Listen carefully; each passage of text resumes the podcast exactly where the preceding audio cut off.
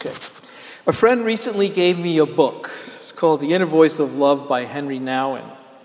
And Nouwen describes this book as his secret journal, written during the most difficult part of his life from December 1987 to June of 1988. In the introduction, he says this It was a time of extreme anguish during which I wondered whether I would be able to hold on to my life. Everything came crashing down my self esteem, my energy to work, my sense of being loved, my hope for healing, my trust in God, everything. Here I was, a writer about the spiritual life, known as someone who loves God and gives hope to people, flat on the ground and in total darkness. What had happened? I had come face to face with my own nothingness. It was as if all that had given my life meaning was pulled away, and I could see nothing in front of me but a bottomless abyss.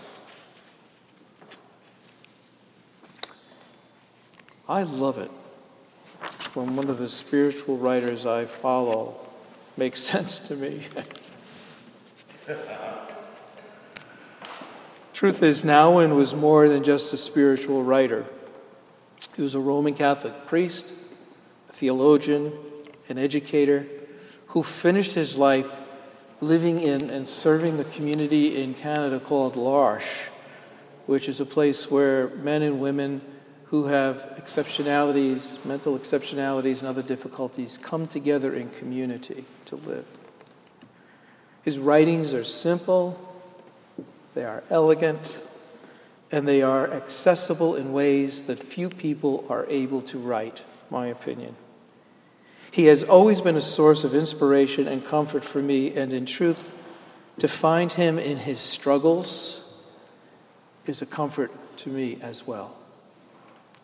It helps to know that people I respect and admire struggle mightily at times as well.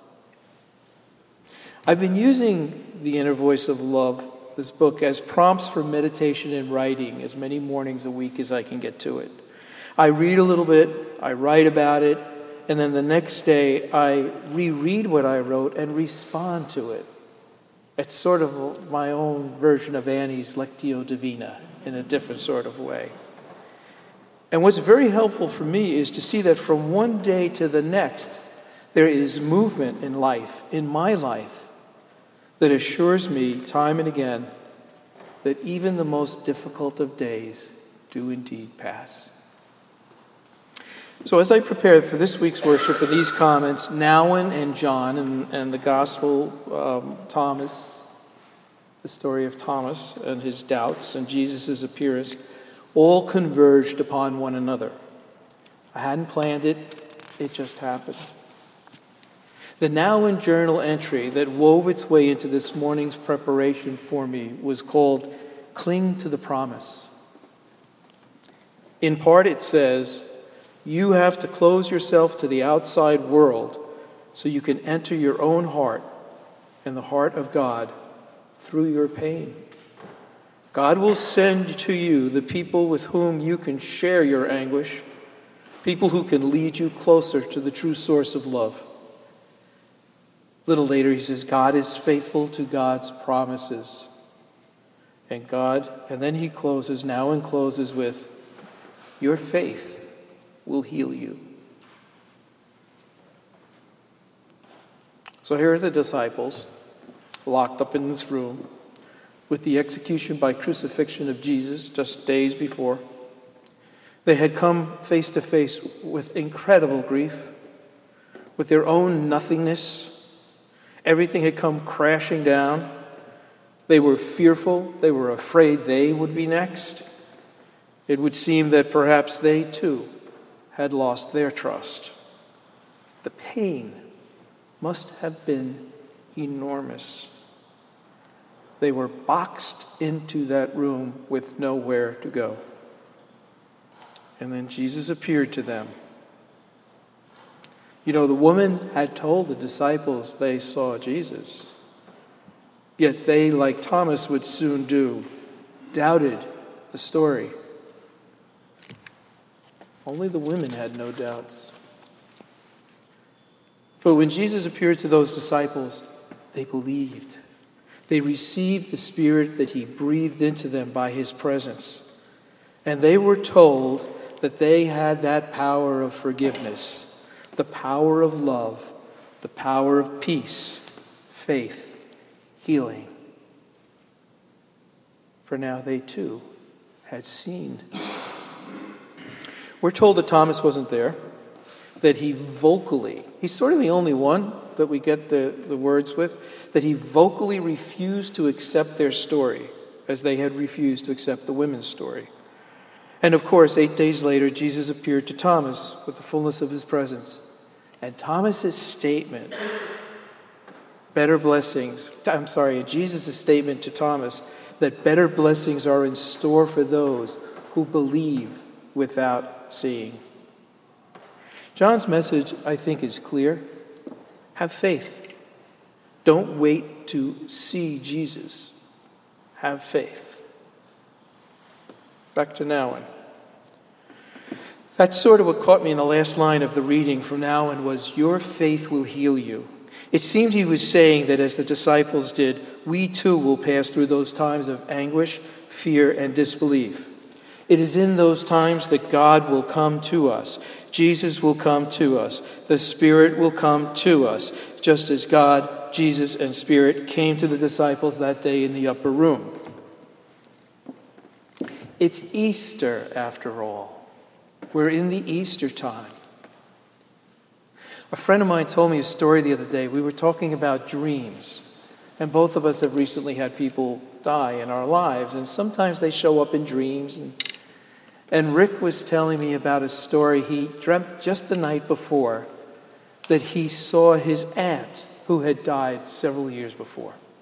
And she was walking down this street, and he knew that she was in the next world, whatever that was. And she had this shopping bag. And he said to her, Auntie, uh, where are you going? You go, you doing Christmas shopping? And she said, What? He says, Well, you got the shopping bag.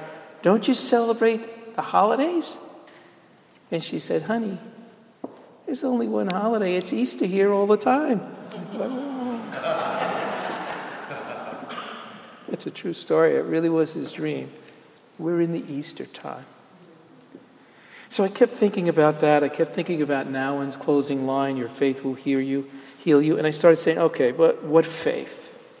Faith in the rules we're given, the words, or faith that transcends the rules and the words. A faith that tells you that God is moving through the wind and the trees and the sea. A faith that quietly comes to you when you lie awake waiting for sleep. Faith that kindled the sanctuary in the light of this Easter candle. Your faith will heal you, heal you. Maybe there's nothing more to say. I accept that. But what is it? for which I have faith.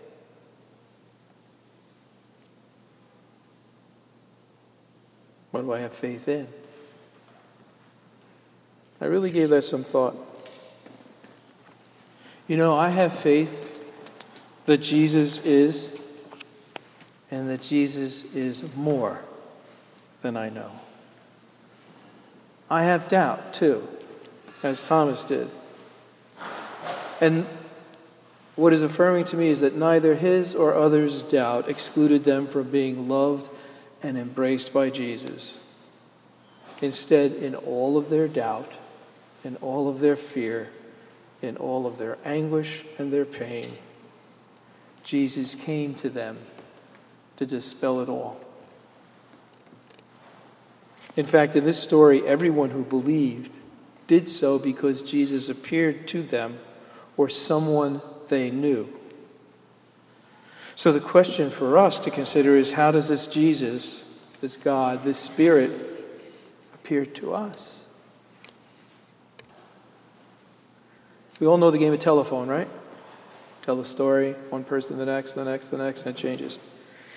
If we counted a generation as 40 years from today, and we went back to the time of Jesus, and we had firsthand experience from one person who saw Jesus to the next person who saw that person who saw Jesus and so forth. That would account for 40 to 50 people telling a story from the days when Jesus walked on the earth to the days when we're standing here. If we went to 20 year generations, that would double to almost 100. Yet the further away one goes from this time, and you know, the truth is, we only have writings that talk about a hundred of the days of Jesus' life and his ministry.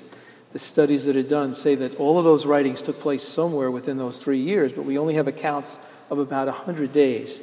So, if along the way something changed as people gathered and they talked about their experiences, well, this happened to me. It did, really? You know, something like that happened to me. Maybe that was Jesus. Wow, I'll bet that was Jesus. The story has movement, the story has spirit, the story has the presence and the appearance of Jesus and God. And if there's a break along the way, maybe the stories get boosted up a little bit. And maybe they get a little bit exuberant and there's some hyperbole. And maybe we start to wonder wait a minute, this is just a little bit too fantastic. This can't be true. And that mind starts to try to analyze things and we question or others question us. And they make the doubt seem real, and we start to forget about that experience, and, and it starts to hurt a little bit, and it feels almost like there's a wound somewhere where that faith and that belief that we had, and that trust and that presence in God that we embraced, suddenly, wait a minute, maybe that wasn't real. Could that have not been true? How could this have happened? And we start to question things miraculous in general, and we miss it all. And then, of course, we see horrific things happen. And we question the availability and the presence of God, even. How could this happen? And we lose touch with faith communities and with one another. And in the busyness of our lives, it is easy to lose faith, sort of as in, now where did I put that stuff? So let me see if I can find this faith. And I look to the scriptures again. I look at Hebrews chapter 2, verse 1. And in this, the writer says, We must pay more careful attention, therefore, to what we have heard, so that we do not drift away. The word in Greek, pararreo, only occurs in Hebrews 2 1, where it refers to going spiritually adrift, sinning by slipping away from God's anchor. It means to lapse into spiritual defeat, describing how we slowly move away from our moorings in Jesus, in Spirit, in God, in whatever you believe that brought you here today. Now, Hebrews was written in 63 AD or CE, so we're only talking about 30 years after Jesus' execution by crucifixion. We think it was written by one of Paul's students, but here we are only 30 days away, and already there's somebody exhorting people no, no, no, don't listen. Come on. Don't slip away. And we're 2,000 years later talking about the same things. Should we be so surprised by that, that even today we need to work at holding on to our faith? Should we be surprised, in fact, just how miraculous it is that 2,000 years later, this Christian faith is still profound, alive, and involved in this life of ours? Pay careful attention to what we have heard. It's interesting that the writers in Hebrews don't say, pay careful attention to what you have read, don't pay careful attention to what you have seen, but pay careful attention to what you have heard from one another and from the hearts of one another. I'll ask myself this question. You can ask yourself. When was the last time we spoke from our heart to one another about what we heard about God in our lives, about the presence of Jesus in our lives? We need to listen to one another. I need to listen to you. So I think one of the lessons of Thomas is that hearing from the ears is not enough. Seeing even from the eyes is not enough. Touching with the hands is not enough. There is more deeply inside something that we know And when we let it in, something we know that is deeply inside causes us to say, as Thomas said, My Lord, my God. And once we express that, or something like it, the self imposed limits of demands for verification no longer come from anywhere other than that which we, yes, we already know. At the moment that Thomas submitted himself to his faith, he fell to his knees in deep awe and humility. He didn't stop and analyze a thing except to say, My Lord, my God. And at that moment, his faith, our faith, was given to us in a different way to be held. His lesson is that even doubt cannot stand in the way of the faith that is there. Listen carefully, please. Listen carefully from deeply inside. Your faith will heal you. Can you hear those words? Faith will heal me. Heal the wounds of doubt and distance. Listen. Listen, and you too may hear a voice calling out, My Lord and my God. And perhaps if we listen carefully enough, are open to what our hearts and more are saying, it will stir our faith as well.